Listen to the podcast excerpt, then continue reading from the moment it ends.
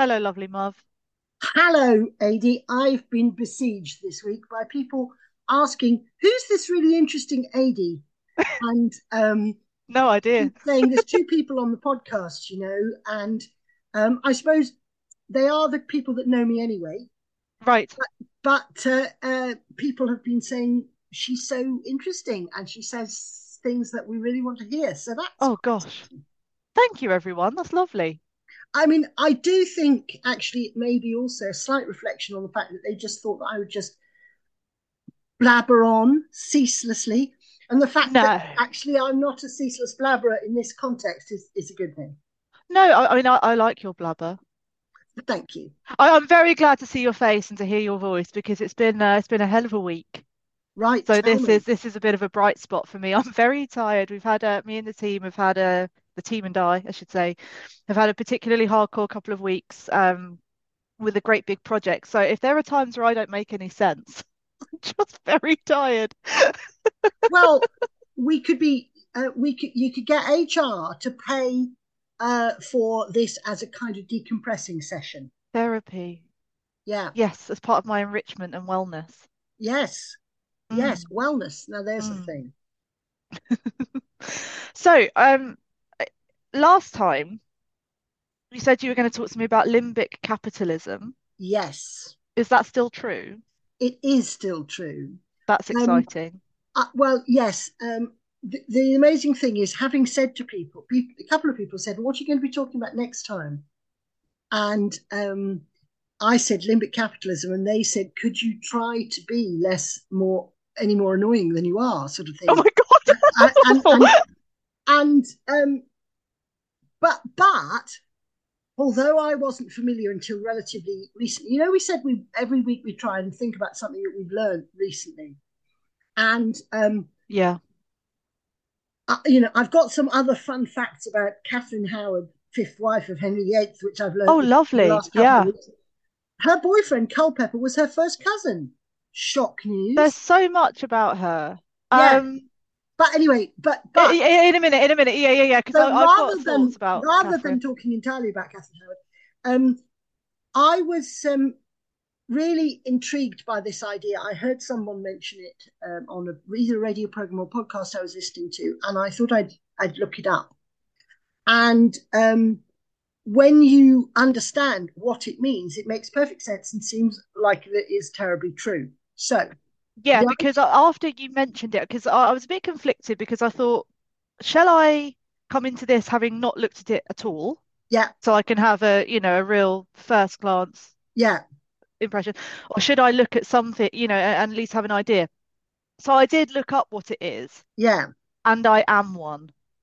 yeah, I yeah. am a limbic capitalist, definitely. Well, you see, I decided, I decided that a lot of stuff I read about it um, made it seem like it was an absolutely terrible thing. And yet, um, I think what it is is it's it's just a new form of selling things. And you know, when people in Mesopotamia put their beads out on a stall, sure. they didn't say, "I must put the worst looking beads in them," you know, in the most obvious place. And and but but what I thought reading about it is perhaps we should discuss it, how we define it first. I, I think we should because people would be going, that's fine, but what is it, please? So I think it is um, a form of capitalism which is uses for marketing the understanding of our, our brain's reward system. Yes. So the definition that I read that made me go, I'm a limbic capitalist, Yeah, is um, a, form of capitalism which refers to the part of the brain that deals with pleasure and motivation, yeah, cultivates our addictive behavior and bad habits for profit. mm, So yeah, again, that, that does make it sound quite negative. Yeah, in a way.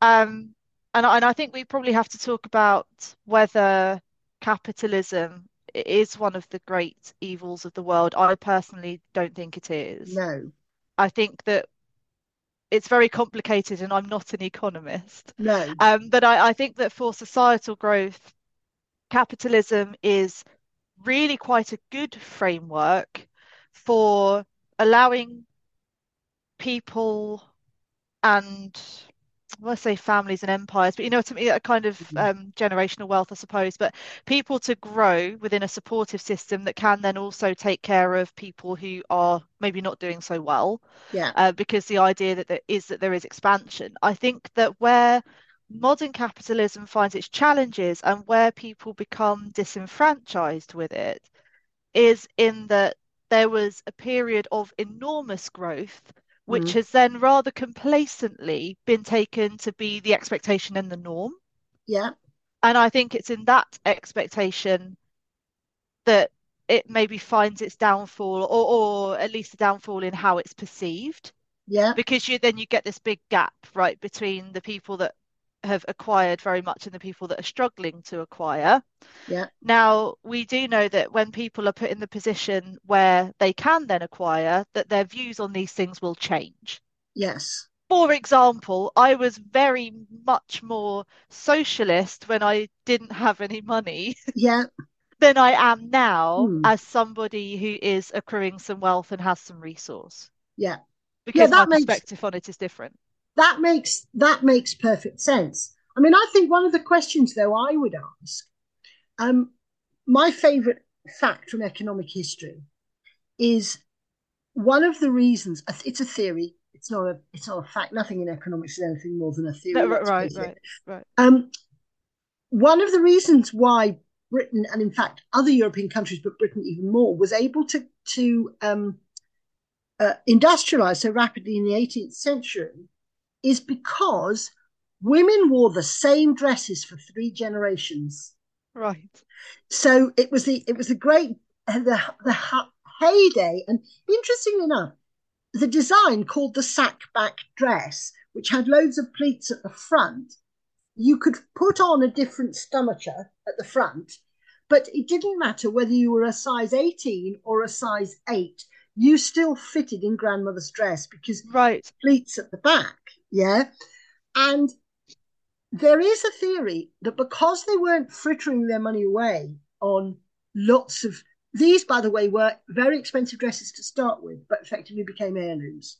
But they lasted a long time. So they asked, lasted a very long time. So, So that's the um Sam Vimes economic boots theory, isn't yes, it? In yes, a way, um, where the concept of uh, rich people can buy more expensive boots, and therefore, in the long run, they spend less money on boots because poor people buy rubbish boots and then they wear out faster. yes, yeah, abs- absolutely.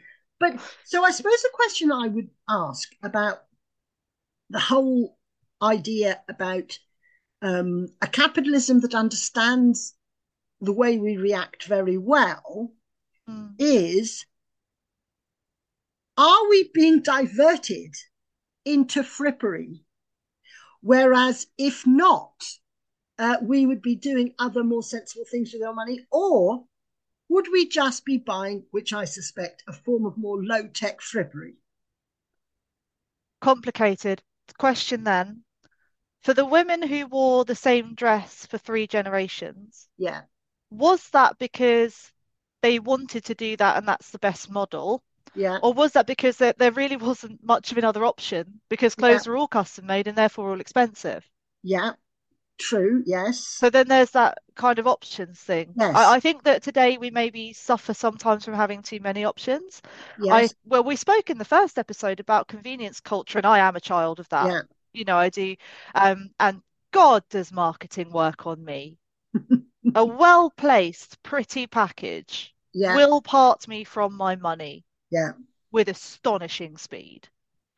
So I think I think I've been in, in both positions, and this is where you mustn't let me be too contrarian because I Mm. can be, in that I have um, given into frippery and spent money in a stupid way yeah, that ultimately hasn't brought me much pleasure or value in yeah, the long run. I have benefited also from retail therapy, yes, and I have been pulled out of when I say dark places, that sounds really dramatic, but I, I Mm. have um, added value to my life and cheered myself up immensely with the yeah, presence of a new thing. Now, yeah, new things shouldn't replace a healthy inner landscape and a healthy inner life because they Mm, can't for more than five minutes at a time. And the result then is like hoarding debt, Mm, whatever, spiraling self-esteem. You know, there's all sorts of mm. routes you can go with that. But then I think there's also there there can be something really therapeutic and nice about just spoiling yourself a little bit. Well, it's it's interesting you say that because I very nearly left uni uh, because I was so I was a year younger to start with, and I don't think that was necessarily helpful because I was 17 Right. and everyone was 18. Oh, and they could do things you just couldn't, and Um, well, no, it was more the fact that I was I was 17 and I was from a very quiet area. I wasn't used to meeting people I didn't know. That was the, got it. that was the thing that really freaked me out. Okay, yeah, I understand that. um, I was very close to sort of leaving uni, and I saw a pair of boots in a shop window, Right. and I thought to myself, these are these are full price, quite nice boots, but it's fairly near the beginning of term, and if I carry on, I will get more money the next term. Yeah, so I will be maybe able to survive here. So I won't say the boots kept me at uni, but the thought But they didn't hurt, right? Maybe that was a bit of incentive or an um identity forming Well, aid. what what they were was they were things I'd never worn at home. So I wasn't saying, "Oh my gosh, this is the top I wore that time that Wynn's birthday party descended into a trifle fight," Right. which was obviously a glorious moment that I couldn't help being um, nostalgic for. But the boots were new, and so actually they did get me. The boots, I walked the boots into the rest of my Right. my Uh, And. I think, yeah, so that makes sense because I, I think there can be something about a new item of clothing or a change that just um, it assists in that transformational process. Yeah, Maybe helps you come out of the cocoon a little bit because I, I've experienced similar things, um, usually after transitional life events, which is yeah, what going to uni and becoming used to talking to lots of different people is. That's a yeah, transitional moment. yeah, You've gone from one state to another. yeah, Um, you know, but I, I probably we've probably all done this after a breakup where you change your hair yeah, or you throw away your whole wardrobe and get all new clothes. And those items are just things, but they are also a symbol of growth mm, and change in, in a way that's quite important. Uh, and maybe without those, without that image change, without that um, framework, you might not have such an easy time. So hang on a minute. Now we're getting to something really interesting.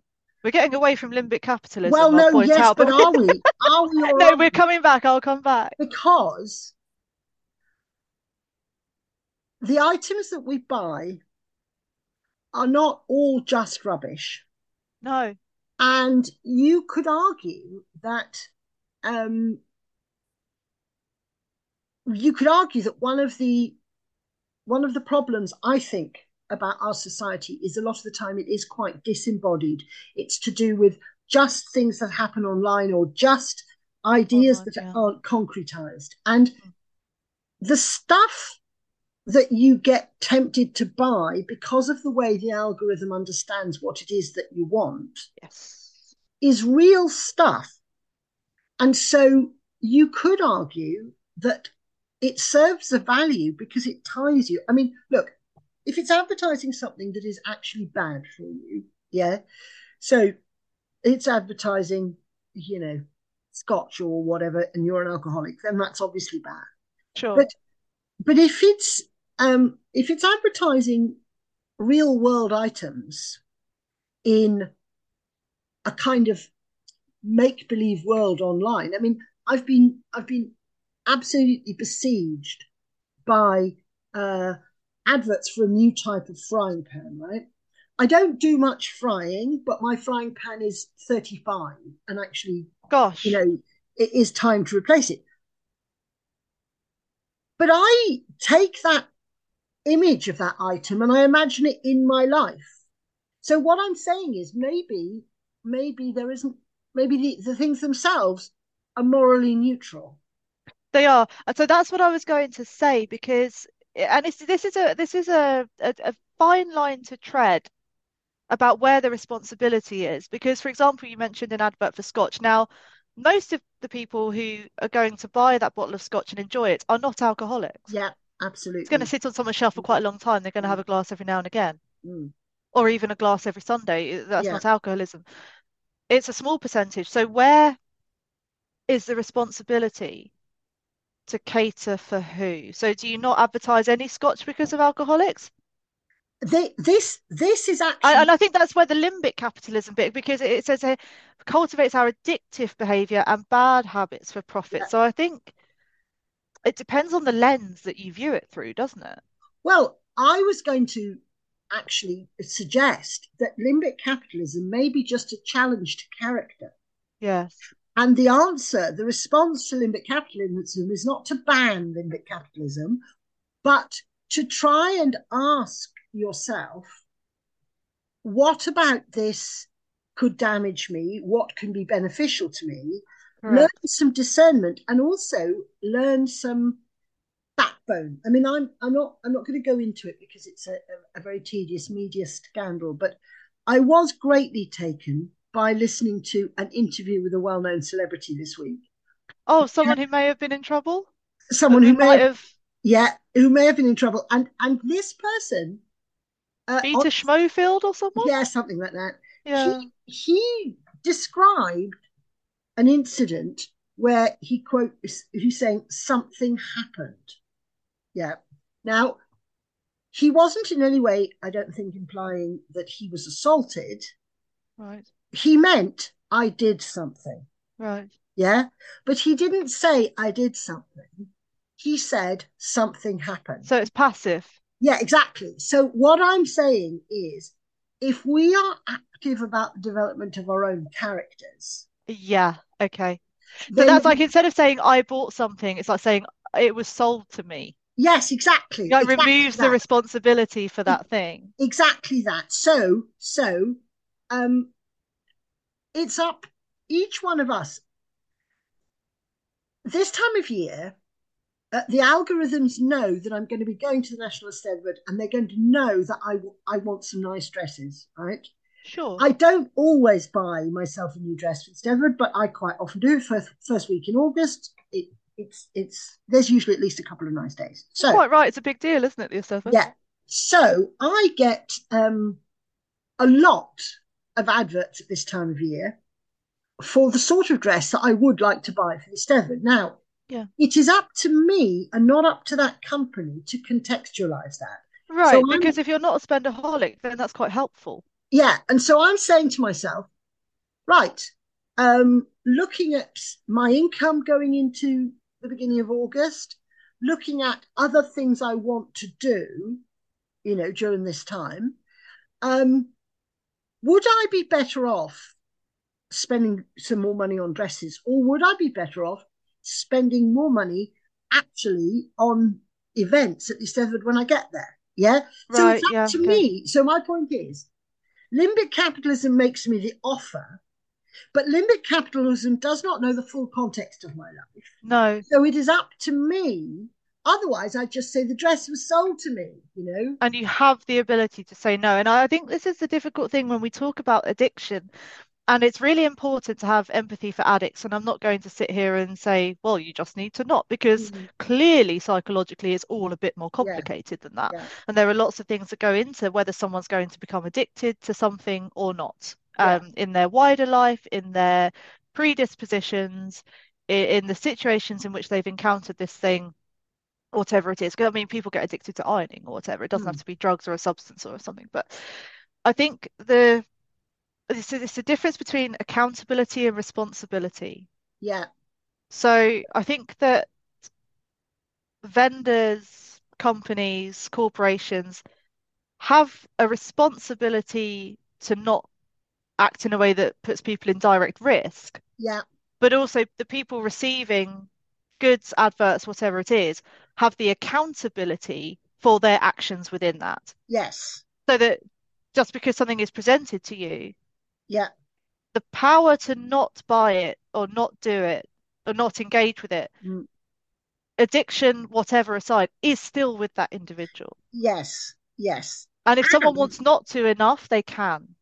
and and principle of, of capitalism is that companies are there to maximize profit. Yeah. And I know this might be a very um, what you call a, a, a, bit of a controversial thing to say. No, stop. Yeah, but if I'm a shareholder in a company, I want their main focus to be to uh, make profits. Yes. Now, let's say uh, the company deals in Tasmanian um, palm oil and they're cutting down forests, and so the wombat of Tas- Tasmanian wombat is at risk, right? Yeah. I don't particularly want the company to make the, the Tasmanian wombat extinct. No. I'd like them to think of a new way of keeping up profits whilst not making the wombat. Exactly. So, so this is not a kind of anti-wombat crusade I'm talking about. No, no, I didn't think. The if my pension relies on them turning over a profit of X, mm. yeah, and they turn around and say to me, for the sake of the wombats, we're reducing your pension by 75%. Yeah. I am less interested in the wombat than I than I was before. And you'd have so, to be in a hell of a cushy financial situation to say, to, by all means, prioritize the wombat. Exactly. And so, what I'm saying is, one of the things that I think the the, the critique of limbic capitalism, it's not only just you know we should respond to it by building ourselves up to fight it, mm. if you mm. like, or to put it in a place where it should or engage with it appropriately. Engage. Yeah, exactly. But the second thing is what do we think a company is damn well there for anyway? You know, right? So, so if I wanted my views about something to be shaken to the core, I probably wouldn't watch a razor advert. No. Yeah, maybe they want to say something. Obviously, you want to want to be inclusive and to show all types of situations, etc., etc. But when it comes to actually proselytizing and changing people's views, uh, let's say about the wombat. Yeah. Yeah.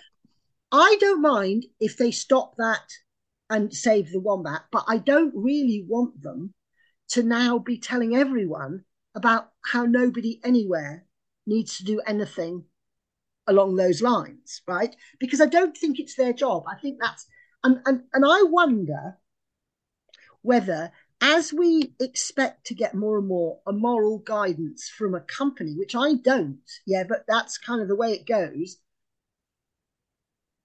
What have we got governments for? Sure. I, I think that's an interesting point as well between the role of government and the role of companies in setting precedent and policy. And I think that we're seeing situations where those two are overlapping.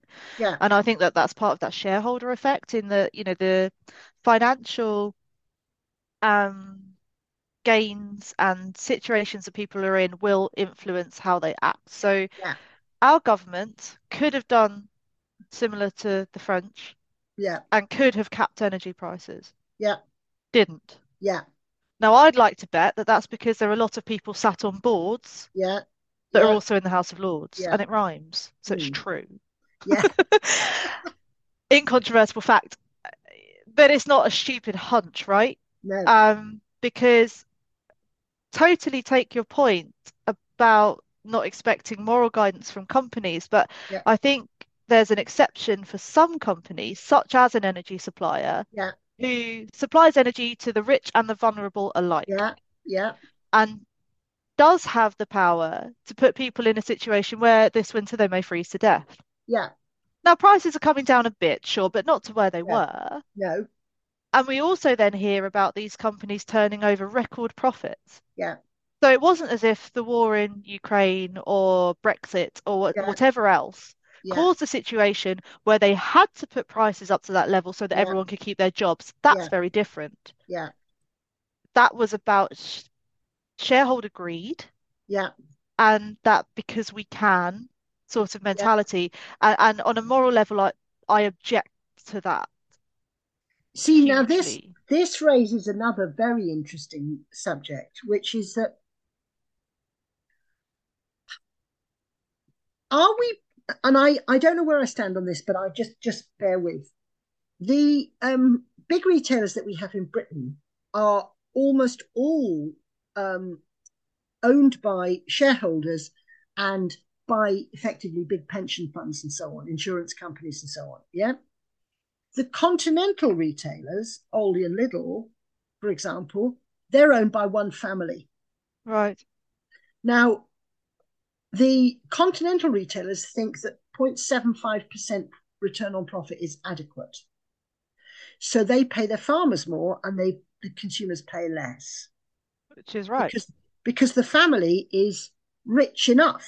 Yeah. On the other hand, because of the way uh, you know a British company is is is funded, they're obliged to get. I think the the I, the, the last time I looked, it was nearly five percent. Right. Yeah, which is five times larger. So obviously they pay their farmers less, and their their consumers pay more. Right. Yeah. Also, they pay their workers less. Right. Now, maybe it always seems better to me that all of us can own a big company with our pension funds. Yeah. That always seems morally a better thing. Yeah. But then I think to myself, am I prepared to pay the extra five pence on my yogurt? That so so what I'm saying is, are there aspects of the way that our system works that just means that it's means that it's expensive way of doing business and maybe there are other ways of doing it yeah it's it's very very complicated because the point about pensions is is important because impacts a, a huge swathe of people yeah absolutely exactly and their future security and that's how economics is so well why economics is so difficult because it's it's one of, it's an onion problem yeah you can't absolutely. apply a slogan to it or, or, one fix because there's a knock-on effect down the line that you have yeah. to consider as well i think that it's important to consider the concept of how much money is enough. Yes. And I'm conflicted again with myself there because I, I believe in personal freedom. Mm. So if someone goes and makes a billion pounds, then yeah. okay, good. But I, I think that they, on one hand, I think that they should be able to do that because that's what freedom is. Mm. Um, at the same time, I, I think that well, no one is ever going to need that much money. Mm. And at that point, you, that could be siphoned off to go and do some other good. But then I also think, well, who am I to say what that is? Yeah, well, this is this is the point, and and one of the things that's interesting, um, in in a way, or I think it's interesting. Um, I was talking to a friend of mine who works for um, an organisation that promotes altruism, effective altruism, okay. and the whole idea of altruism is far more embedded in American society than it is in ours. And um, I was thinking, you know, this all sort of does spin out from the limbic limbic capitalism. So I get, I, I, I pay into a wine club. I pay ten pound a month. Oh, and every now and again they they remind me that I've actually got, you know, 140 quid in there, and I could buy myself the best box in the house. So, you know, so I do, right? And they have recently started sending me pictures inviting me to take part in a third world anti child hunger project, okay. which is almost identical to one I already support. Yeah. So I said to them, Can you stop sending me this? yeah, because I already support another thing yes. that does this, I believe, slightly more cost effectively than the charity that you've chosen. And this gets back to my idea about um, I go to that company for good quality wines at a relatively good price. Okay. Yeah. I do not go to them for third world activism because right. I know where to go for third world activism. Well, and you can seek it out yourself. Yeah, exactly. And so it's not as if they what they're doing is not particularly controversial. It's not as if they're supporting something that I disapprove of because you know no whatever. But they're just doing something. They're asking me to do something I already do, and and I suppose I would, in a way, prefer if limbic capitalism helps people to tone down, to hone in their offer, not to, to hone in their offer So they say, here's a woman who wants wine but already pays into a third world hunger charity. Yeah. They will stop annoying me with requests for money for a charity. Yeah. Do you see what I mean? So actually, there's some benefits to the idea of of a very individualized capitalist offer. No, there are. Because because I would also wonder about and this is where I'm going to sound very uncharitable because Yeah. I'm skeptical a lot of the time about charities Hmm. And how much money actually gets Yeah. to the place that it needs to go. So then I wonder what's the relationship between the charity and the wine company? Yeah. Why Yeah. are they promoting this thing? Yeah.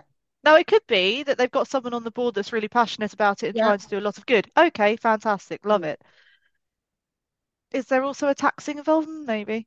I mean, I had a really interesting conversation when there was an article in the paper and it listed the salaries of CEOs of charities.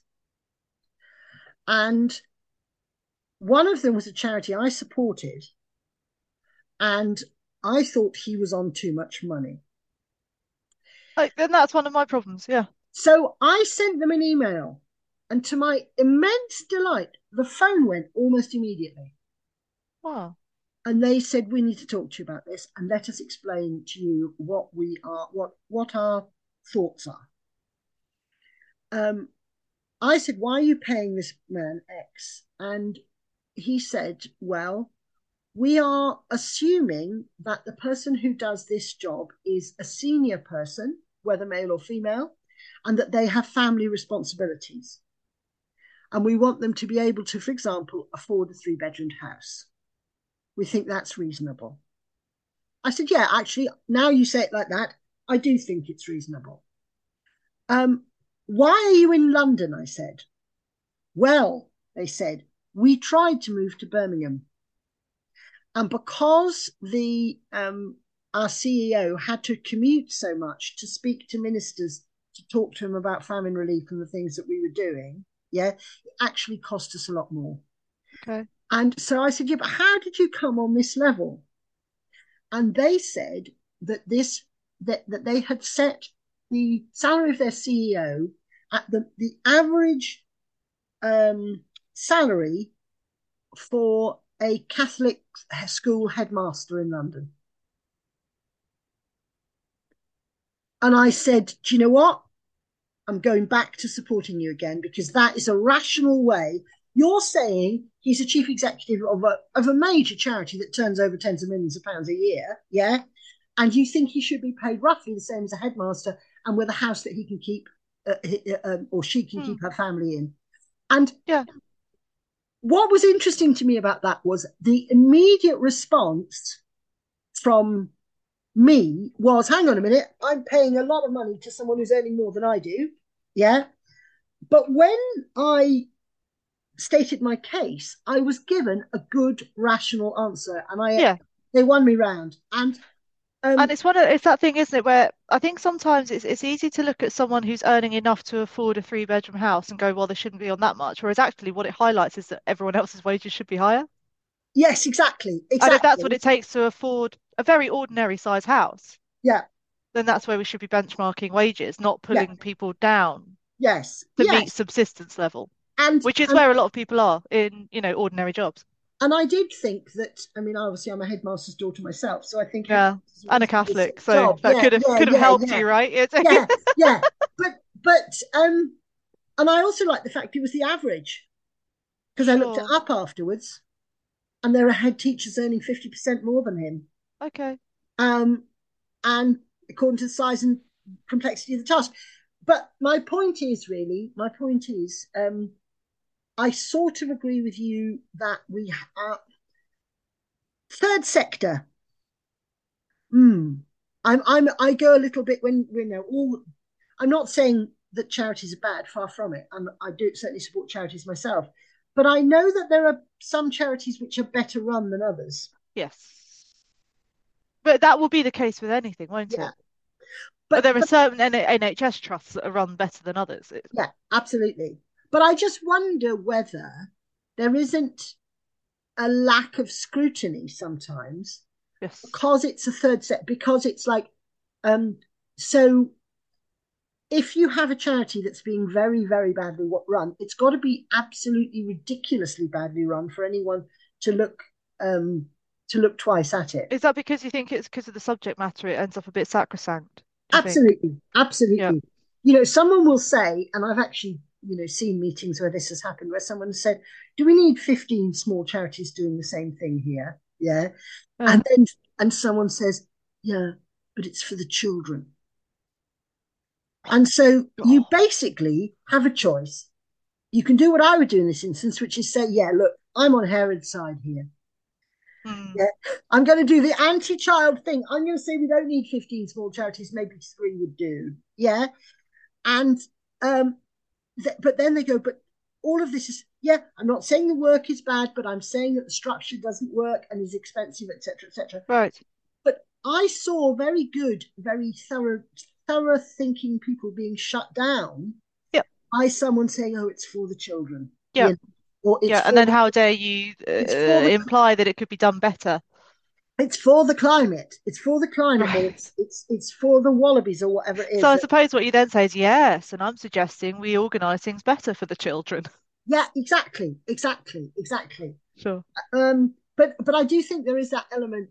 Um, I, I I think it was if I was if I was editor of a newspaper, it's one thing that I would say I want to see some more scrutiny of. Please, chaps, I want to see you guys looking at how because actually, um, if if I was to gain some public money from uh, uh, uh, uh, the government, how I spent it would be very carefully watched. Yes. If I gain, if I do that, if they spend it directly, they get very carefully watched. If they spend it via a charity, they often get much less carefully watched. Right. And I don't think that makes sense if it's public money in the first case. Agreed.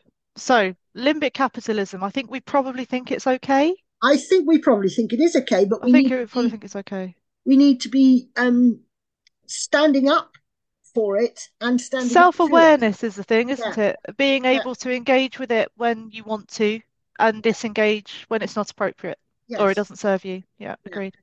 So let's have a bit of Catherine Howard, and then I'm going to talk to you about lying. All right. Okay. Um, so the two things about Catherine Howard. One was that her father went bankrupt and had to run away to Calais.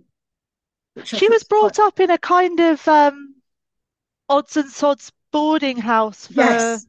Yeah. nobility castaways, wasn't she? Yes. Yes. Where, Which apparently was pretty wild, even by Love Island standards. Yes. Exactly. Exactly. Yes. Um, but I thought it was very interesting that the chap that she then writes love letters to, you know, after she's married and she's sort of seeing him in some back stairs in York or something, which Oh, in the loo, what? Then they used to go to the privy or something. yeah, and- something like that. Yeah, Which that- is what I mean. Airplane toilets is one thing now, but back then, huh, imagine she must have really liked him. yeah but but it, it turns out that he was her that that sh he was her cousin and i wondered whether because she said she said oh we didn't actually do what we thought we did we just sort of talked and things and i'm not i'm not trying to say that she didn't get up to naughty stuff but i think it it makes it a different kettle of fish that she what she was so keen on this one person if he was her cousin because maybe in a world where you couldn't rely on anybody, in a very backstabbing kind of weird world, there was someone here who at least was a bit familiar. Yeah, I think regarding the intimacy part, it's possible she was just trying not to have her head cut off. Yeah, agreed. Uh, and a bit like last time in the terrorism episode, I mean, if you what, say whatever you have to to not have your head cut off, I think Yeah. it's fine. Yeah. Um, priorities. It ties into what I'm going to say about lying, actually. I think also uh, it's important, it's interesting what you say about the familiarity aspect. I think that could be a thing. I think it could also be a thing that in the amongst the nobility, a degree of incest was a bit more normalized. Yeah, And yeah, that they were there was, you know, the keeping the bloodlines pure thing. I don't think we'd fully discovered exactly what happens to a human chin no, if you keep going on with that for long enough.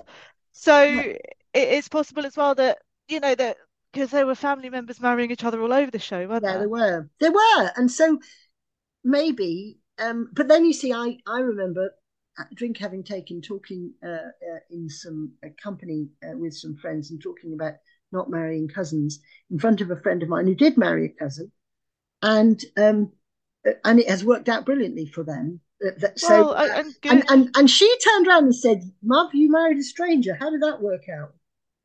And I'm like, You haven't really got an argument considering how that worked out. "Yeah, hands up, hands up." She said, "I knew what I was getting myself into. You. Fair in I, a I, way.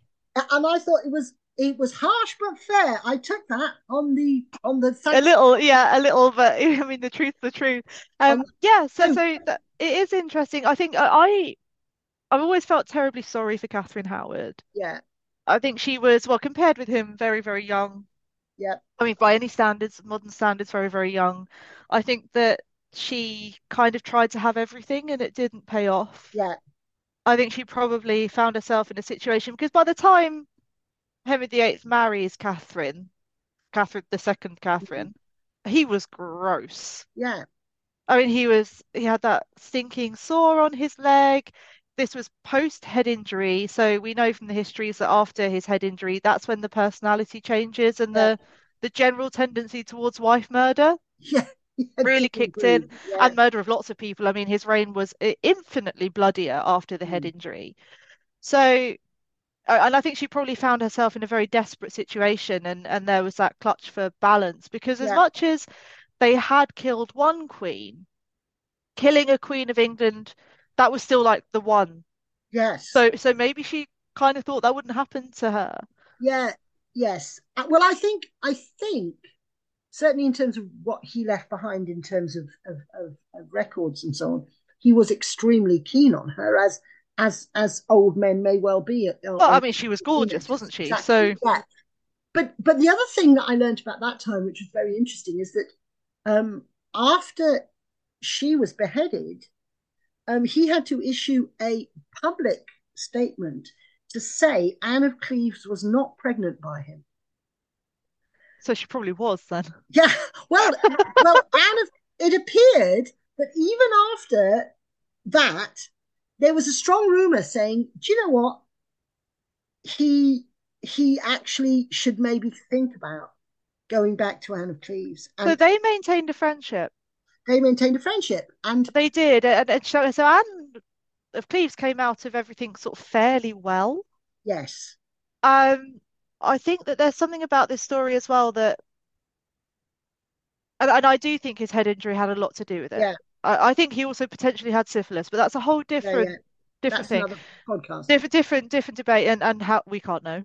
Yeah, but if behavior goes enabled and unchecked yeah, I think it just shows exactly how extreme humans can get yes, when they've got people around them who by the letter of the law can't oppose what they yeah, do.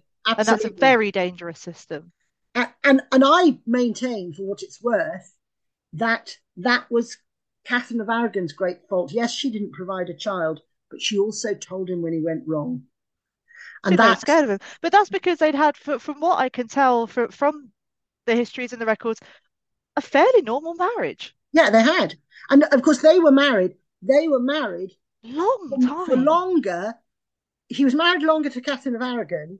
I think maybe even twice as long as all his other wives put together. Sure. And I think for for quite a long time was fairly happy with his daughter. I think there was a bit of a midlife crisis potentially about all that, thinking, God, I haven't got a legitimate son here. Um, I think, you know, Henry Fitzroy helped with that for a little bit when the Yeah. arrival of the illegitimate child, you know, he could still provide a son, so that assuaged the ego. Oh, it's not about me, it's her. Yeah. Uh, and I, for what it's worth, I think he loved her, but I, I think that um, the pressure of that role Yeah. made things get out of control. And I, I think they're just a misunderstanding about human reproduction, that Yeah, they didn't know that actually that's just a lotto and you get what you're given. Yeah, absolutely. And it's not a judgment in any way, well, on a woman because we don't get to decide. No. Um, oh, you get what you get. Uh, but that's where I I wonder about the syphilis because Anne and Anne Boleyn Catherine of Aragon Mm. both had one healthy child Yeah. and a bunch of miscarriages afterwards. Yeah. Uh, obviously, Anne wasn't around long enough for us Yeah. to find out what would happen to her in later age. Yeah. But Catherine of Aragon had a pretty awful death and was ill for a very long time. True. There are accounts of Thomas Cromwell of, you know, watching, you know, jars of vomit get ushered out quite quickly when Yeah. people came into the room. So she was degenerating. Now, some of that might be a lack of care in the drafty old castle she was Yeah. in, but, but some of that could have Yeah. also been that disease that's been handed down. Yeah. Um, and of course, the rest we don't find out. But I mean, the final wife, I'm going to say probably never did have sex with him because I think by then he wasn't in any fit state. Yeah. He was quite ill by by you know the last one. So, and of course, Anne of Cleves escaped fairly unscathed, and Yeah, therefore was able very to remain point. close. It's a very that's a very good point. I mean, I was uh, listening, funnily enough, to uh, uh, uh, um, an audiobook about uh, uh, uh, about this sort of stuff, uh, which is the kind of thing I always do, and there's always something more to be learned. And Yeah, oh yeah. um, apparently, the autopsy on Catherine of Aragon was rushed, and her heart, when it was removed, was black. Right. and this was thought to be potentially a, uh sign of poison.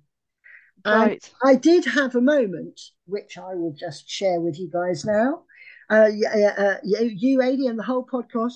It was it was the uh, ambassador from the emperor, Ernest Chapuys, who was a character I've always liked. Oh, I like Chapuys a Yeah, lot. I yeah, do. I, I know he was a bit of a meddling git in some ways, but I have always admired his support of Mary. and and he, but he he had written down the details of this autopsy, and I suddenly thought, is this not a great historical detective series? Could Chapuys be investigating murders at the Tudor court? Amazing. I think you should write it. He could also have been completely full of it Yeah, yes, I because he did also chat a great deal of nonsense about Anne Boleyn. Yes. He, I mean, he obviously had his own views. Oh, He was playing the yeah, yeah, yeah, exactly. And, and Catherine was very much his queen. He wasn't yeah, a big fan of Anne, who he called the yeah, concubine. Um, he was pretty vocal and actually did quite well at court for having been that vocally yeah. opposed to her because, you know, that that could have gone very differently for him. So in a way, he was kind of quite a brave guy. And he uh, did, because he kept his position too. So, okay, he was an ambassador, so that's not entirely within Henry's control, but he could have been banned. I think, was he banned at one point? I can't remember. no, but he, he- there were things he wasn't allowed to do. But I, That's it. Yeah, but- so he found it. He got in trouble, didn't he? Yeah, He got in but, trouble. but Yeah. I, I liked the idea that he was there at the court and that he had this kind of scientific. He, he was, he wasn't going to accuse anyone of poisoning the queen But he still thought, hang on a moment. until he had some evidence. And and so I thought, oh, hang on a minute, is Chapuys? uh, All that, I mean, I think you should write it. I think that sounds great. And, and oh my god, yeah, like a kind of um Tudor Scooby-Doo. Yeah, It'd be exactly. awesome. Uh, if she was poisoned, that was a long poisoning Yeah, because she was ill for a very long she time. was ill for a very long time. But I feel sorry for her. I think that that it's a it's a very bitter life that she ended up with, uh, and the sense of unfairness must have been so enormous. I mean, one thing I think though about Catherine of Aragon, which I think possibly if I were Catherine of Aragon, I would I would kind of take a lot of um, comfort in. She had only to step out of her front door, and a thousand peasants would come from nowhere and say, "Tis the good queen, the queen we love." Right? Oh I yeah, imagine, I imagine that must have been, you know, if you're trying to decide whether you're doing the right thing or not, and you're under enormous pressure, um, the fact that the common people um, you know, are very keen on you must have been a great help. But anyway, no. So that was my that was my point about I think I think it would be tough to watch your daughter disinherited. Oh, absolutely, absolutely. That would be very hard. And um, I mean, I, I you know, this is something that you know I'm I'm broadly obsessed with. I can't imagine. Um, I mean, it's pretty obvious now that partly through the archaeological record, but partly also due to um, more documents coming forward and so on, that at the time the Reformation happened, there were very, very few people on the side of it, right? Right. And although, I mean, people have said it's a bit like Brexit, and, and in some senses, I, I know, I know, I know why they say that. But if your whole way of being is to do with a set of views that you've always held and everyone you know has always held. Nobody, it's not like there's a few people down the road who are Unitarians and then there's a there's a thriving Muslim community up the road. It's not like that at all. Everyone you've ever met and everyone you've ever heard of thinks like this. Then within three years, you are told that an awful lot of that is not true. Yes. And I, and and you know the, the, the I liken it to what would happen if the I mean the monasteries. Um, imagine if the NHS was knocked down, and in yeah. three years' time we were watching people take take the um take the light fittings out, right, and put them in and put them in a new. Oh, this is hospital hall. I've built right. hospital hall with the bits taken out of the old hospital. Right. Yeah? What the hell would you have been thinking? Oh, it's incredible. So I I find um that, that that period of history particularly exciting. I mean, the, the printing press, of course, did a lot for society. The printing yeah. press was basically the iPhone yeah. of back then because we can get a lot of words out very, very quickly. Whereas previously it was just a dude yeah. copying. Yeah. I think that the Bible in English would have been a bit like Brexit. Either you are finding it so exhilarating yeah, yes. or you are terrified because everyone is about to find out that paying to have your sins absolved isn't in the book. Yeah, yes.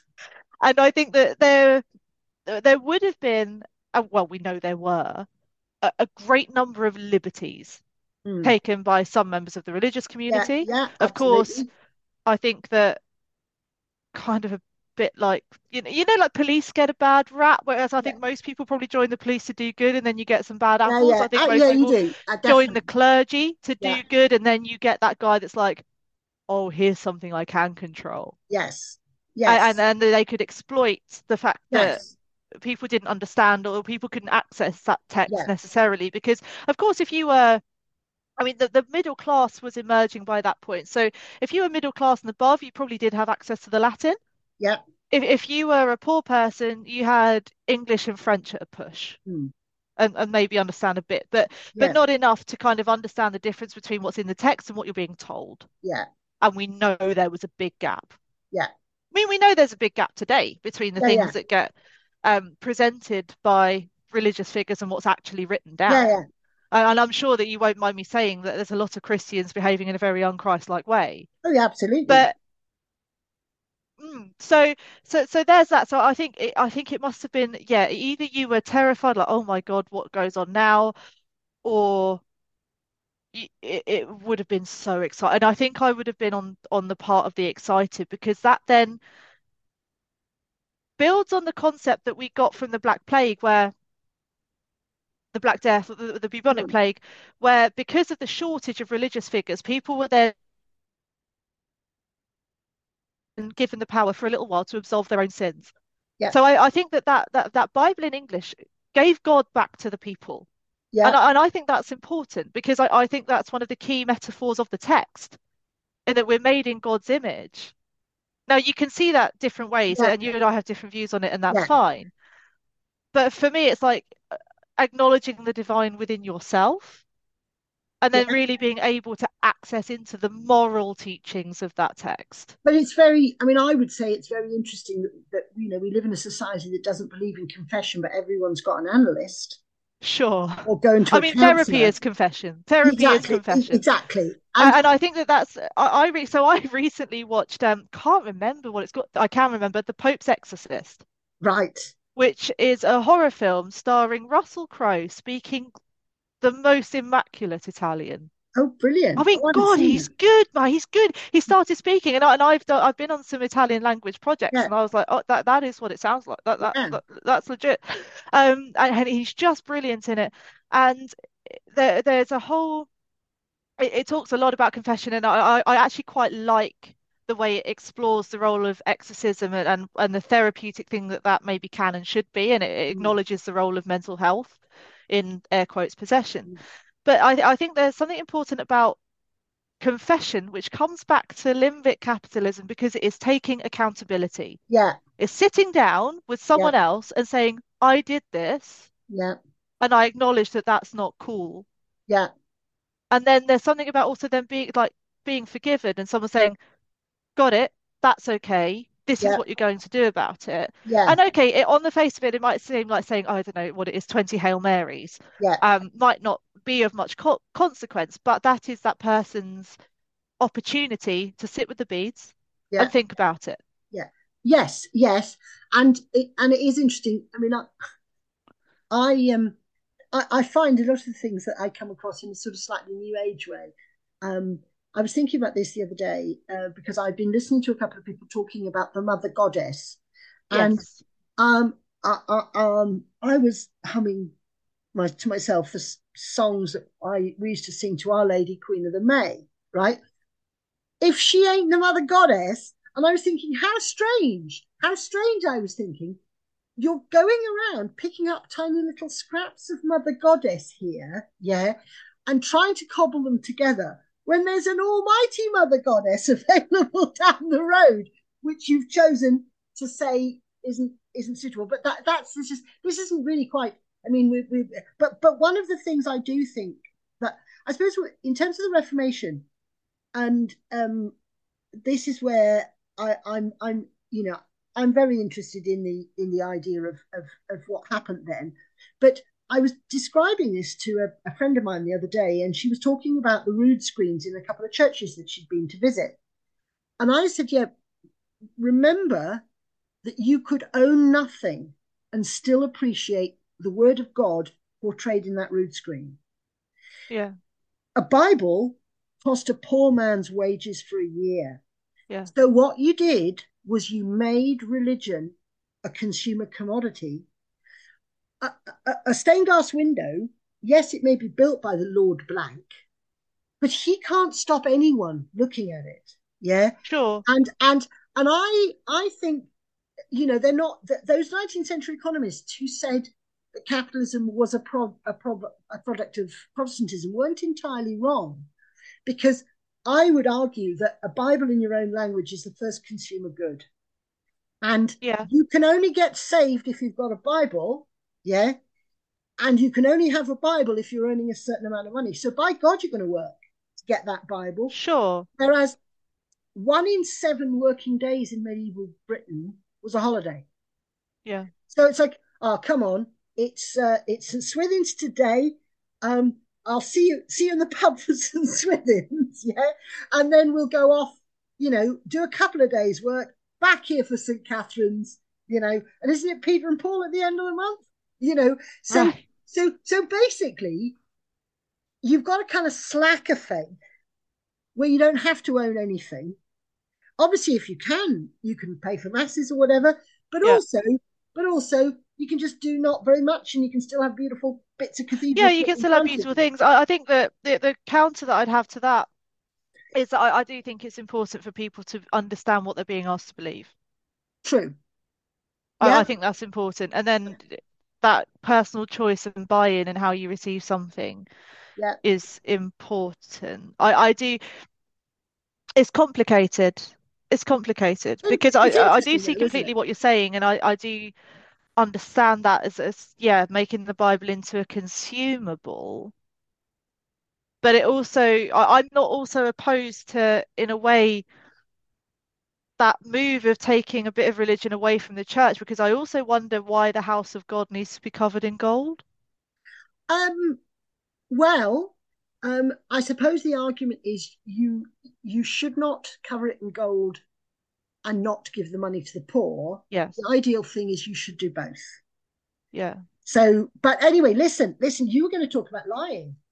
Yeah, I am. I'm going to talk on. about lying Yeah. because I'm um so there's some background to this, as there usually is to the points Yeah. that I make. So I, I was casting around for a thing that I could have learned, but because of how busy it's been with this great big horrible project, Hmm. I haven't interacted with the world again. But we've been working for a lot of days straight. So Hmm. this is to do with some behavior that's Right. occurred around this project, which Right. is consistent, Hmm. uh, and I've observed it a lot over the last few Right. days. So I am a project manager. Hmm. So I deal with people largely in situations where they're extremely stressed Right. because projects have budgets, they have timelines, Hmm. they have deliverables. Mm. At the end, everyone is going to scrutinize what you've done and potentially kick the hell out of it if Yeah. they don't like it. Mm. And as much as I think often people's jobs aren't on the line, if things aren't going well, it can feel like they are. Yeah. So, and there's lots of deadlines, and you get, you know, projects bring with them an enormous potential for the unknown Mm. and things that go wrong. Yeah. Something always goes. You can have every mitigation, you could have Mm. governanced it up to its eyeballs. Yeah. Something in the code on go live day will mess up. It is, Yeah. it is. Um, and, and therefore that that breeds behavior that people, you know, maybe wouldn't display. Of course, you just get some malicious actors in the world. You Yeah. do. Um, I think most people don't fall into that category. So there was a situation with this project where a change to the functionality was requested. Yep. Because the change is quite urgent, it was presented to us as something that was broken and that we needed to fix. We've got Right. deadlines to fix broken stuff. Yeah. Contractual, whatever. And it wasn't. And we had the requirement and we had the documentation. Because of the urgency of this and the stress that that was causing on that mm-hmm. side, the person that I presented the evidence to completely doubled down Right. in the face of the evidence and maintained the lie Right. that this was a bug, that this functionality hadn't been requested, that we'd built it wrong, and that we must fix it within our contractual SLAs. Right. Now, I wasn't saying I wouldn't help. No. I was just stating that this is the nature of this and this is how we're going to have to deal with it. If a person has begun to believe the lie, Yes. is it still untrue? Who decides what the truth is? Ah. Oh. Well, listen. This is the most important political question that we face today, because when Meghan Markle says that she was married by the Archbishop of Canterbury in a private ceremony, she's just factually wrong, right? Yeah. And I believe that we've created the society that we have, up to and including limbic capitalism and Chartres Cathedral, right? All of that has been created by sharing a certain level of provable information. Right. And I think it's not at all difficult to convince yourself that a lie is true. No, well, we know it's not. We, we you know, uh, but if it reg- if it relates to ascertainable facts and it's not an opinion, everyone's entitled to their own opinion, but everyone is not entitled to their own reality. That's my thing. Right. Okay, got it. that makes sense? Does make sense. Does But make sense.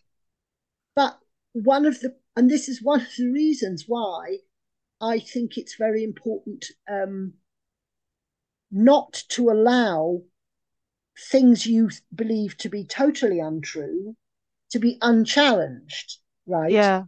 In and I don't mean this by being rude to people or certainly in political arguments trying to shut people down.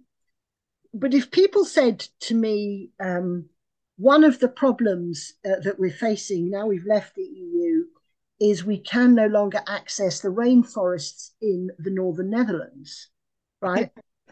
and I will say there are no rainforests in the northern Netherlands. Now, I think I can't carry on that discussion if that person believes that, you know, Where's the between- burden of proof? well, the bur- well, the burden of proof arises when you've got more than one theory, doesn't it? But then you do, don't you? So your your theory there is, but there aren't any rainforests in the Netherlands. yeah. And if they the, the other person then goes, prove it. Well, I would say I've been there. Have you? Well, I know. Th- well, this is the wildest choice. You've been somewhere. So then you're lying, but are you lying for a good reason? Yeah. Um. But they could say you've been to somewhere that had a a label on it saying Groningen or Leeuwarden, and you Sure. assumed that they were Groningen and Sure. Leeuwarden, and they might have been somewhere completely Oh, different. and you've got people that will swear up and down that the, the earth is flat. So Yeah. But but there's that. but um yes, you can get into the wilder shores of logic, and that's possibly what happens sometimes in when you're trying to philosophize, which is why I never do because I can't do it. Makes my head hurt.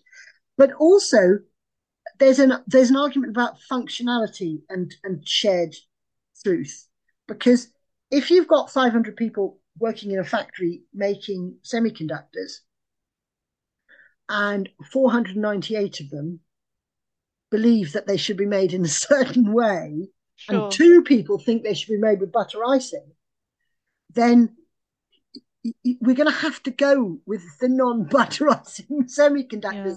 Otherwise we can't move on and in a way that's exactly the sort of thing that you're And talking I, it's moving on, isn't it? It's it's the moving on part. So I wanted the truth out of this person in order to move on because we yeah needed to conclude the situation.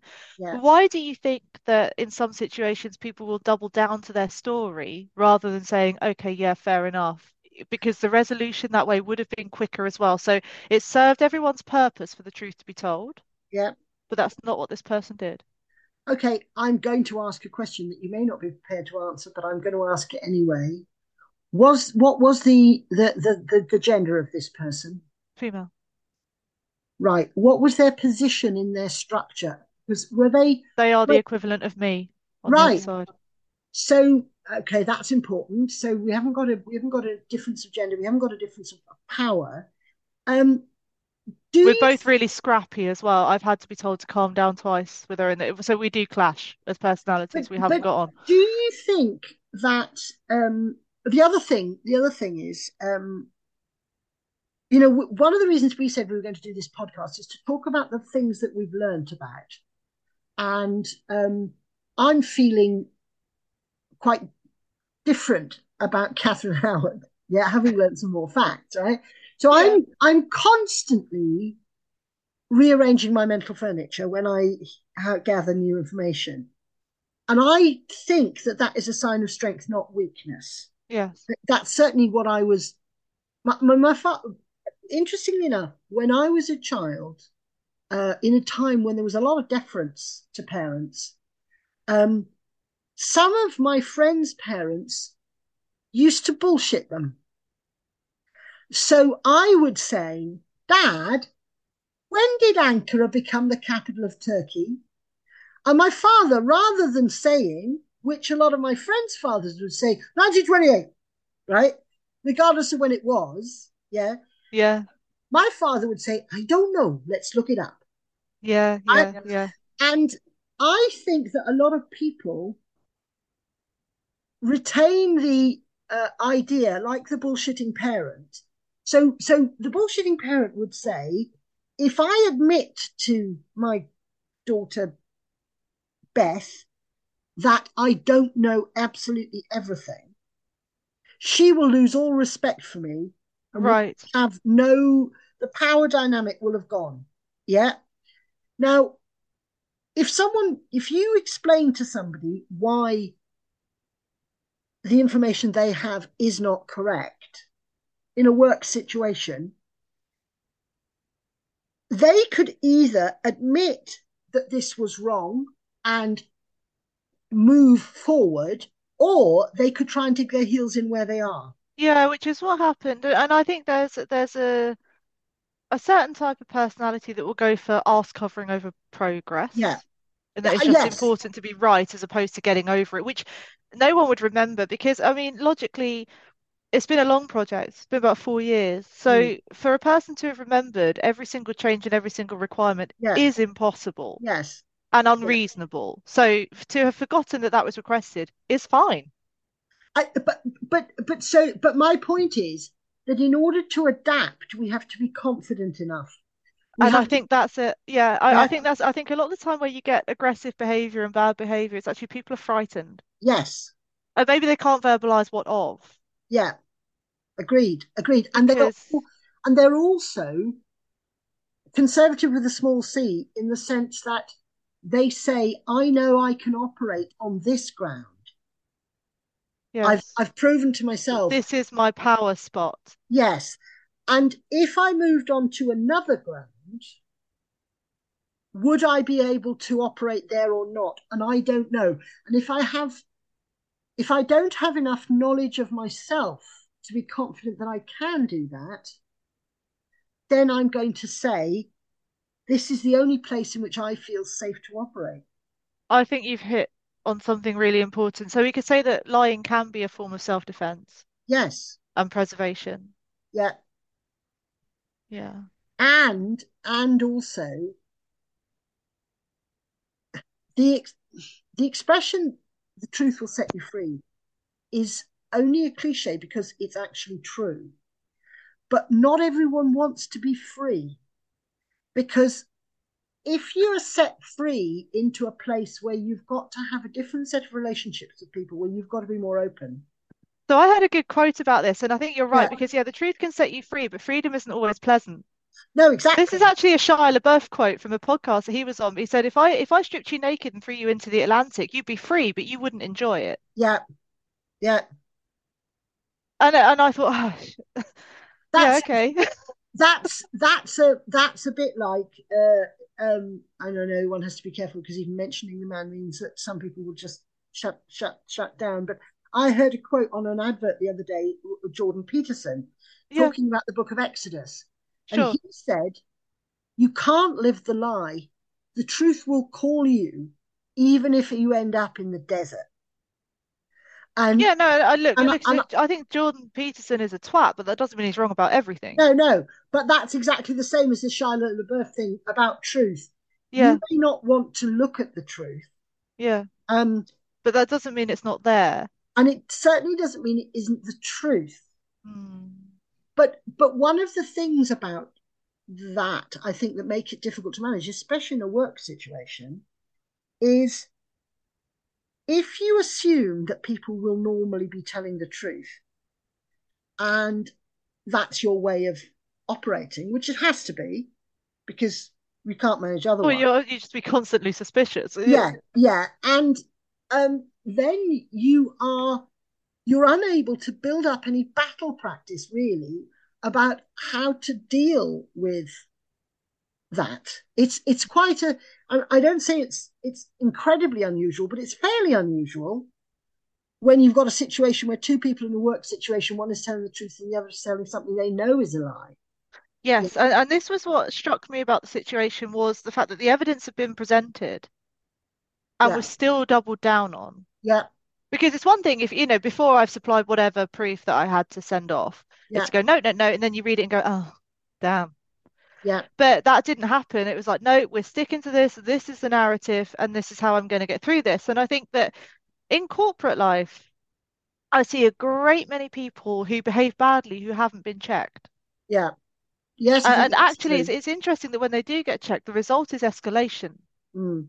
As opposed to going, oh, yeah, I, I probably didn't need that smack, to be honest.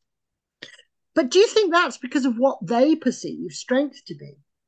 And that strength Maybe. is I, I, I think that there's um some people just don't have a, a whole bunch of empathy. There's a lot of people walking around that don't know how to get on with other people, do not know how to get the best out of people, no, and seem to think that browbeating is is how you get your way. And and I've just found that to not be remotely true. I found that in order to get the best out of people, obviously being nice to them is generally the best way forward, and yeah, you get a lot more that way. Of course, there's always a bad apple. Sometimes that doesn't yeah, work.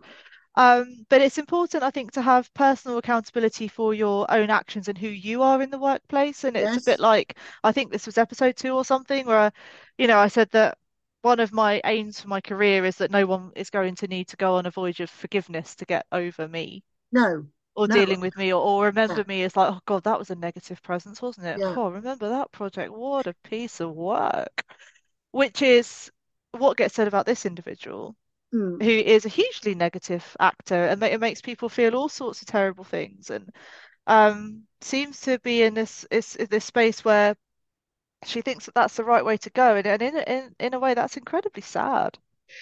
It's also, I don't think it is particularly good business. I mean, I had a, I No, had a, um, uh, an instance recently where um, uh, uh, I threw a lot of time and effort into a, a project, and uh, when I delivered my invoice, they said, "Actually, no, you worked more than that," and I, I was quite pleased because I, I I realized that they realized I had worked more than that. Yeah. Yeah. Yeah. But I wasn't going to go off my quote because, you know, that's not how I would go. There's there's, there's honor there. I've said Yeah. this much. It's so that much. much it'll be. And Yeah, got it. um, and I was delighted when when uh, they said actually we think what you've done, you know, you need to put you did extra stuff and we want that to be rewarded. But what was interesting about it was that I, both of us in this instance, were looking to future business relationships Sure. because they said to me, "We don't want you to feel you were ripped off by us." And I don't want them to feel I was ripped off by But you you'd be more likely to help them out now in the exactly, future, wouldn't you? It, yeah. exactly, exactly. And um, I think that we, I don't think that we talk enough about the real um, useful um, aspects of ethical behavior in the workplace. Absolutely. Yeah. And and the effect that that has uh, and, and the impact on well-being. Yeah, um, and the efforts that, that people will go to. So, Yeah. so for this particular project, I'd set up for the internal team a banter channel, yeah, somewhere to blow off steam, somewhere Yeah. to kick off, Mm. just have a laugh, post some memes, yeah, joke around. Um, and more than one person who worked on it said that kept me sane. yeah, That's how I carried on. That that channel was how I didn't have a breakdown. yeah, And so, yeah, that I think it's not difficult to behave ethically and provide things for people. But then the flip side of what you just said, you know, that that person that you did the work for who then said, "Oh no, we owe you more money than that," you'd be more likely to help them out. Yeah. I'm now less likely to help out this person yes, exactly. who, in the process of their lie, has accused Yeah. me of lying yeah, and fostered no goodwill whatsoever. know, absolutely. Well, and getting back to your banter channel, I used to be in a situation where I had to chair some extremely long meetings. I mean, it would be nothing for them to be four-hour meetings, Right. and um, the Exhausting. yeah, the aspects of the some aspects of the meeting were non-controversial, and others were um, well, there were a lot of dependencies. The, the the complex project aspect of it, you know what it's like. There's a lot of dependencies, Right. and um, one of the things I used to do was I used to script jokes for myself before the sessions, Smart. and some of them were, I have to say, absolutely fantastic jokes. Yeah, I bet.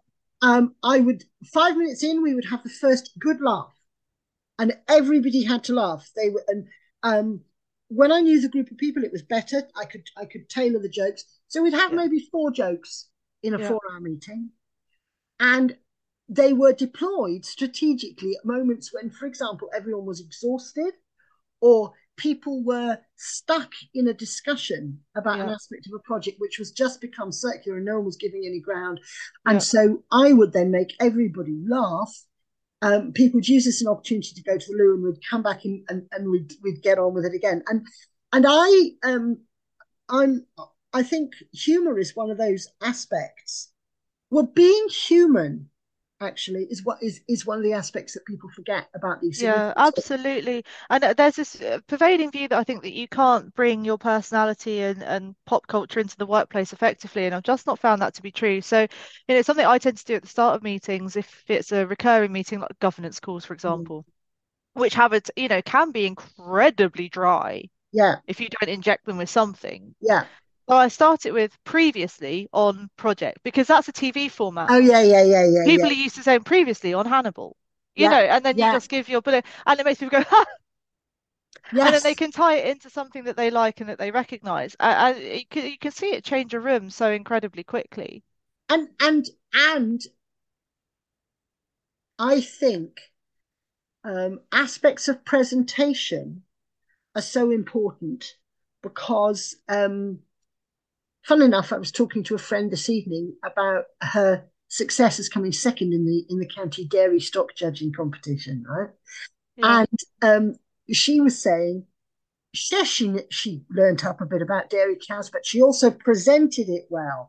And because people are not generally taught how to present, lots of the time, people in a work situation, let's say in a meeting, they don't try and engage the room. Yeah. And I know my father used to say this you need to fix the volatile attention. This was his thing that you have to do. Yeah. Whenever you're telling people anything, you have to fix the volatile attention so that they're not thinking about what they're having for supper, etc., etc. And yeah. You can only do that by deploying the tools that you have naturally within you and honing yes. them a bit. That's that's but but you have it's to active empathy as well, isn't it? And thinking like, how would I want to be presented to? Yes. What yes. would be effective? You know, how, yeah. how would this message land well with me? Mm, exactly. Exactly. Yeah. And um, I think one of the things that is ineffective about lots of business education is, you know, you get some grey guy in a grey suit saying these are these are the tips that worked for me. You know, I'm sure they did. Tim, knock yourself out. Yeah. Always. Oh, all that, you know, oh, uh, never accept a meeting that hasn't got an agenda. And it's like, okay, I get that. But I don't issue agendas for 70% of my meetings, and everyone always turns up because they know it's not for no reason. They know it's not going to be dull. Yeah. I mean, you know, look, everybody knows, everybody knows, everyone's been in a meeting where there's a snake who intends to explode a bombshell in yep. any other business. Yep. Yeah? And, um, you know, there are ways around managing that.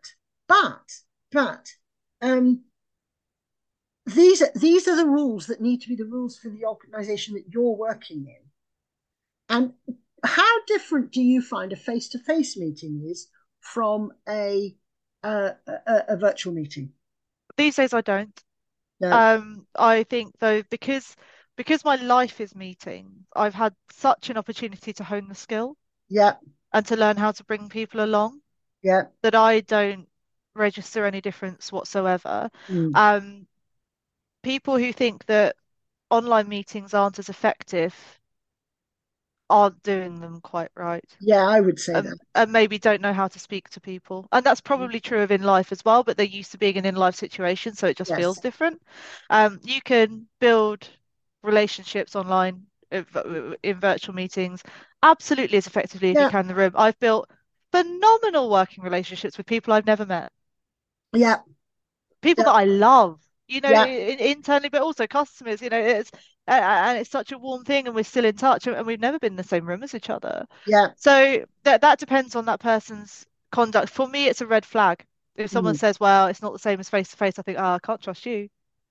It's interesting. It's a real, it's a real thing for me. I'm like, ah, you're missing something, or you're not transparent. Because if you feel like you've got to be in the room with me to razzle dazzle me, then yeah, that's a really interesting deal. Yeah. You know, so it puts me on a back foot. But then I'm of a generation that's kind of used to tech as well. So, and I get to practice this and do it all the time. And and I'm going to say something you may not be happy with me saying, but I'm going to say it anyway. Go for it. Um, I would say that what my experience slightly is that um, being online flattens slightly um, my experience in terms of engaging with people you're quite a large personality anyway.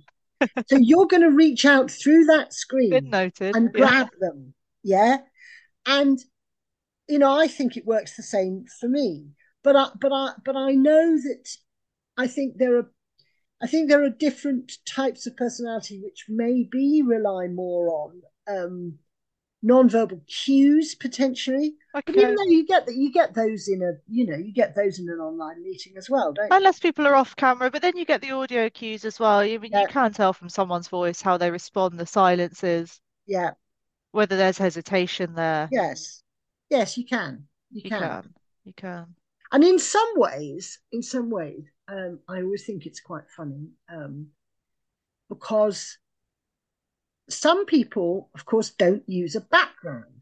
You know, no. that they use their ordinary home. I use. I, I, don't use a background. I've just got this white wall. Yeah. Yeah. Um, and I have to say, my experience has been very slightly that people who use a, like an artificial background, um, I think it's a bit like going to elocution lessons. I think it's a way of pretending you're someone that you're not.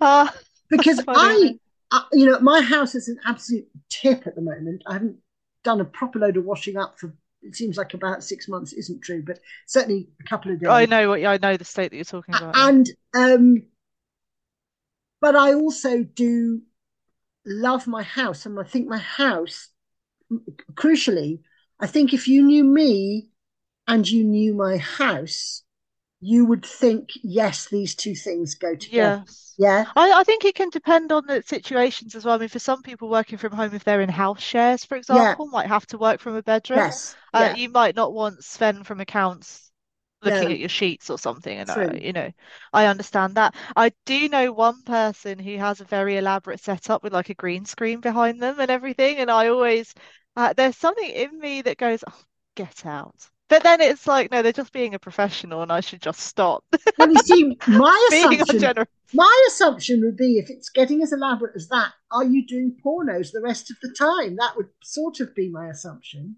Maybe. So, you know, But who are we to judge? and good luck to you if you are. But it's just, but I suppose what I, I suppose what I've detected, and this is me being being uh, say a little bit on the bitchy side, but people who like to pretend that they live in a stately home with pillars out the front, Sure. but you know they live in a perfectly nice house in a perfectly nice place, but it's not got no pillars. Yeah. Yeah. They are very keen on on making sure that you can't even get a glimpse into their house, um, uh, and and and actually can sometimes be almost a bit panicky. I've noticed people being slightly panicky about it, whereas other people, you know, simply because there's less um, inconsistency between the image they project and the place they live. Which Yeah. is Yeah, I, I think it, there is something probably, I mean, it's people's situation is one thing. yeah, I think there is definitely something about how comfortable someone is with themselves. yeah, yeah, Yeah, for sure. For sure. And you can reach over more, perhaps, if you are comfortable with yourself. Yeah, I think so. I think so. I- If you're open and transparent, I think openness and transparency is key. It doesn't mean that you have to put every aspect of your personality out No. on the line for people to look at, or that they even have to know about you particularly. But just being open in your affect Yeah, and a lack of pretense. Well, but this this is my point, my whole point about um, liking people who are like a stick of rock and that you break them anyway through, and it's got the same letters all the way through. So you see you see somebody in different circumstances, and obviously they present different aspects of their character. But to me, the sort of people I like are people who are who well, who the main driving, I suppose, um, constituents of their character would be the same wherever you meet them.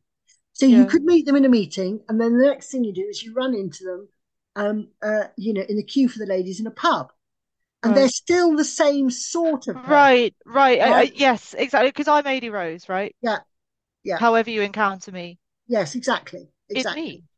But exactly. yeah, and my my ex-boss, the one off of, was that episode one? Can't remember. Anyway, early doors, wasn't that way No, and had like a work self and a yeah, personal self and, and, really couldn't sort of tolerate amongst the team any sharing or interpersonal mm, conversations. That way, if we were on a team meeting, started having a bit of a laugh, it gets shot down really quickly. mm.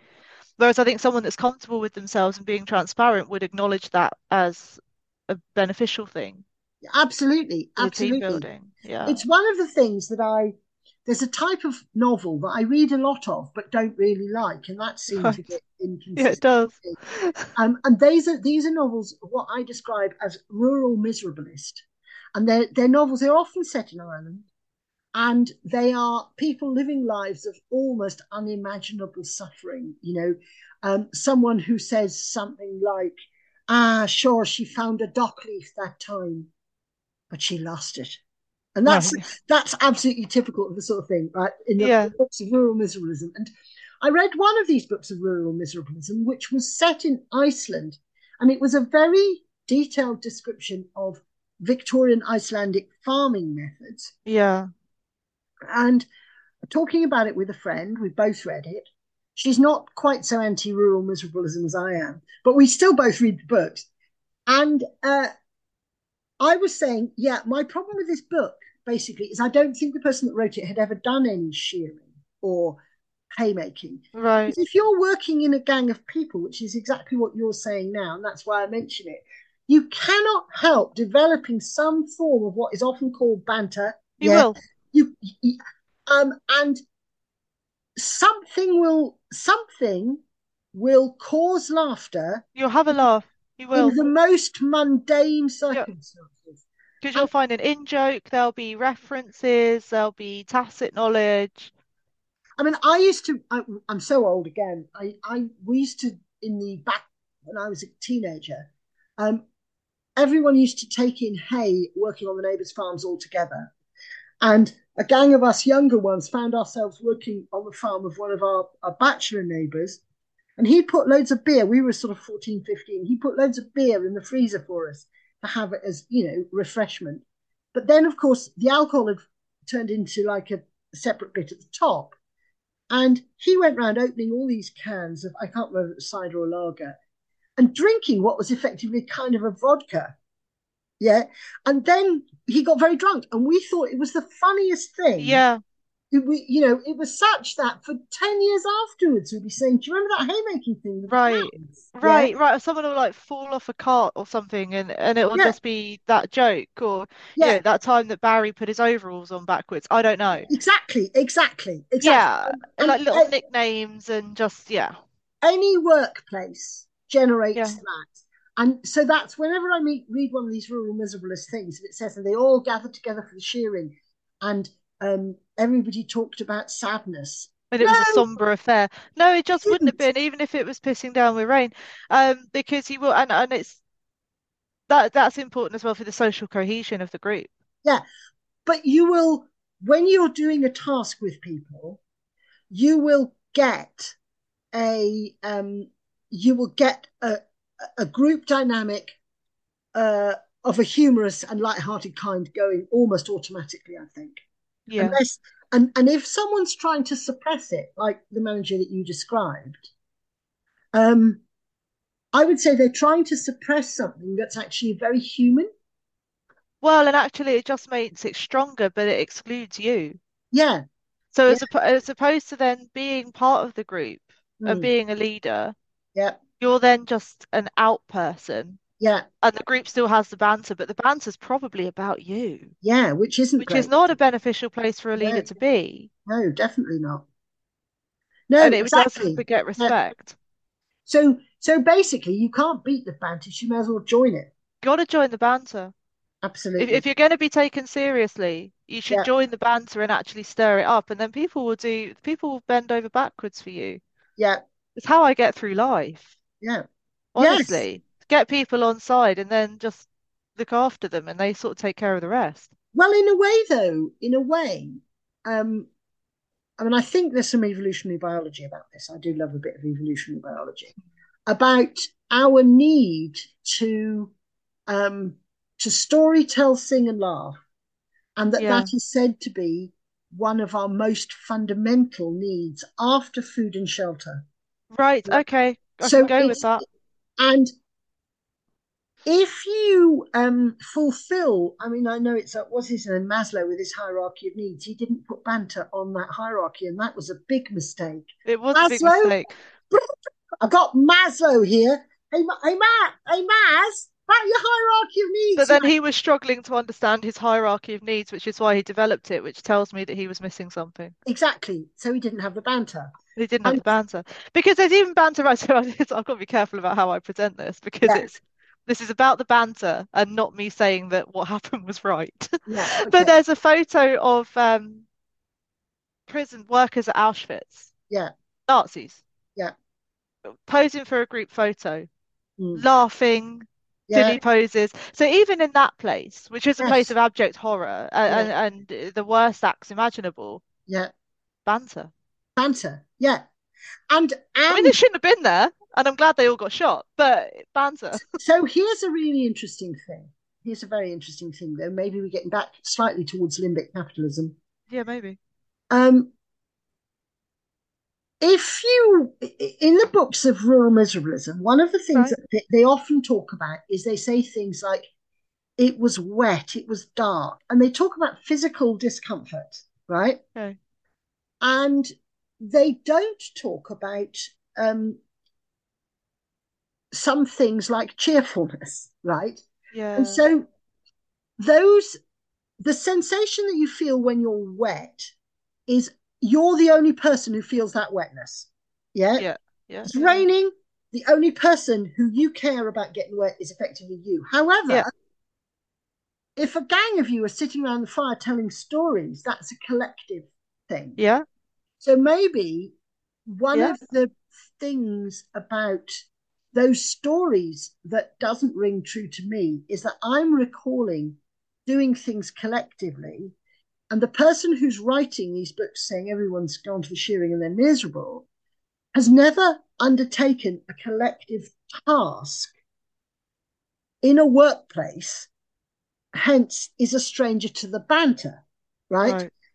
And I'm saying I think that when you when you do things together, a natural form of of, of communication develops, and it's often very humorous. Yeah. I mean, even to be honest, in truly miserable situations, I find that the banter gets stronger Oh, absolutely. because then you've got something to really laugh about. Um, so mean, yeah, I- I, I think that kind of miserabilism is probably a lack of acknowledgement as well of what misery can look like in a group. so so I remember the night of my father's funeral. Father's funeral? Um uh the day of my father's funeral, I was I was very emotional when I was reading the Yeah. psalm. Quite right. And um my brother Philip turned around and said, Whoever wants to open the bill, next time we start with a juggler. Right. And I just thought it was the funniest thing. Yeah, of course, and ever you have that outburst, and because Yeah. humor is part of how we cope, right? Uh, Exactly, exactly, exactly. Because I, I can remember working on yards and having to have horses put down. Yeah, And anyone that heard us would probably think we were being so crass, but Yeah. it was a way of coping absolutely. with this thing that was going to happen. Because you know, otherwise, what you just wallow in it, you lie down in the ditch, you never get back up again. Yeah. But crucially, crucially, and this is this is oh God, another thing about about individual versus collective is you can't have black humor on your own. You can't just think black humored thoughts because that way they will feed into just ordinary black thoughts. Right. You have to turn your suffering into something which others can laugh at and share.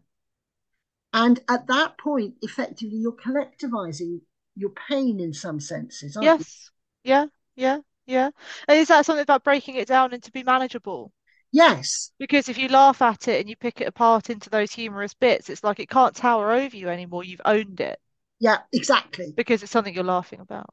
exactly, exactly. But it's not just you that's laughing at it. No, you've You're brought everyone laughing at in, it with so your then it's like group ownership. Yeah, got it. Yeah.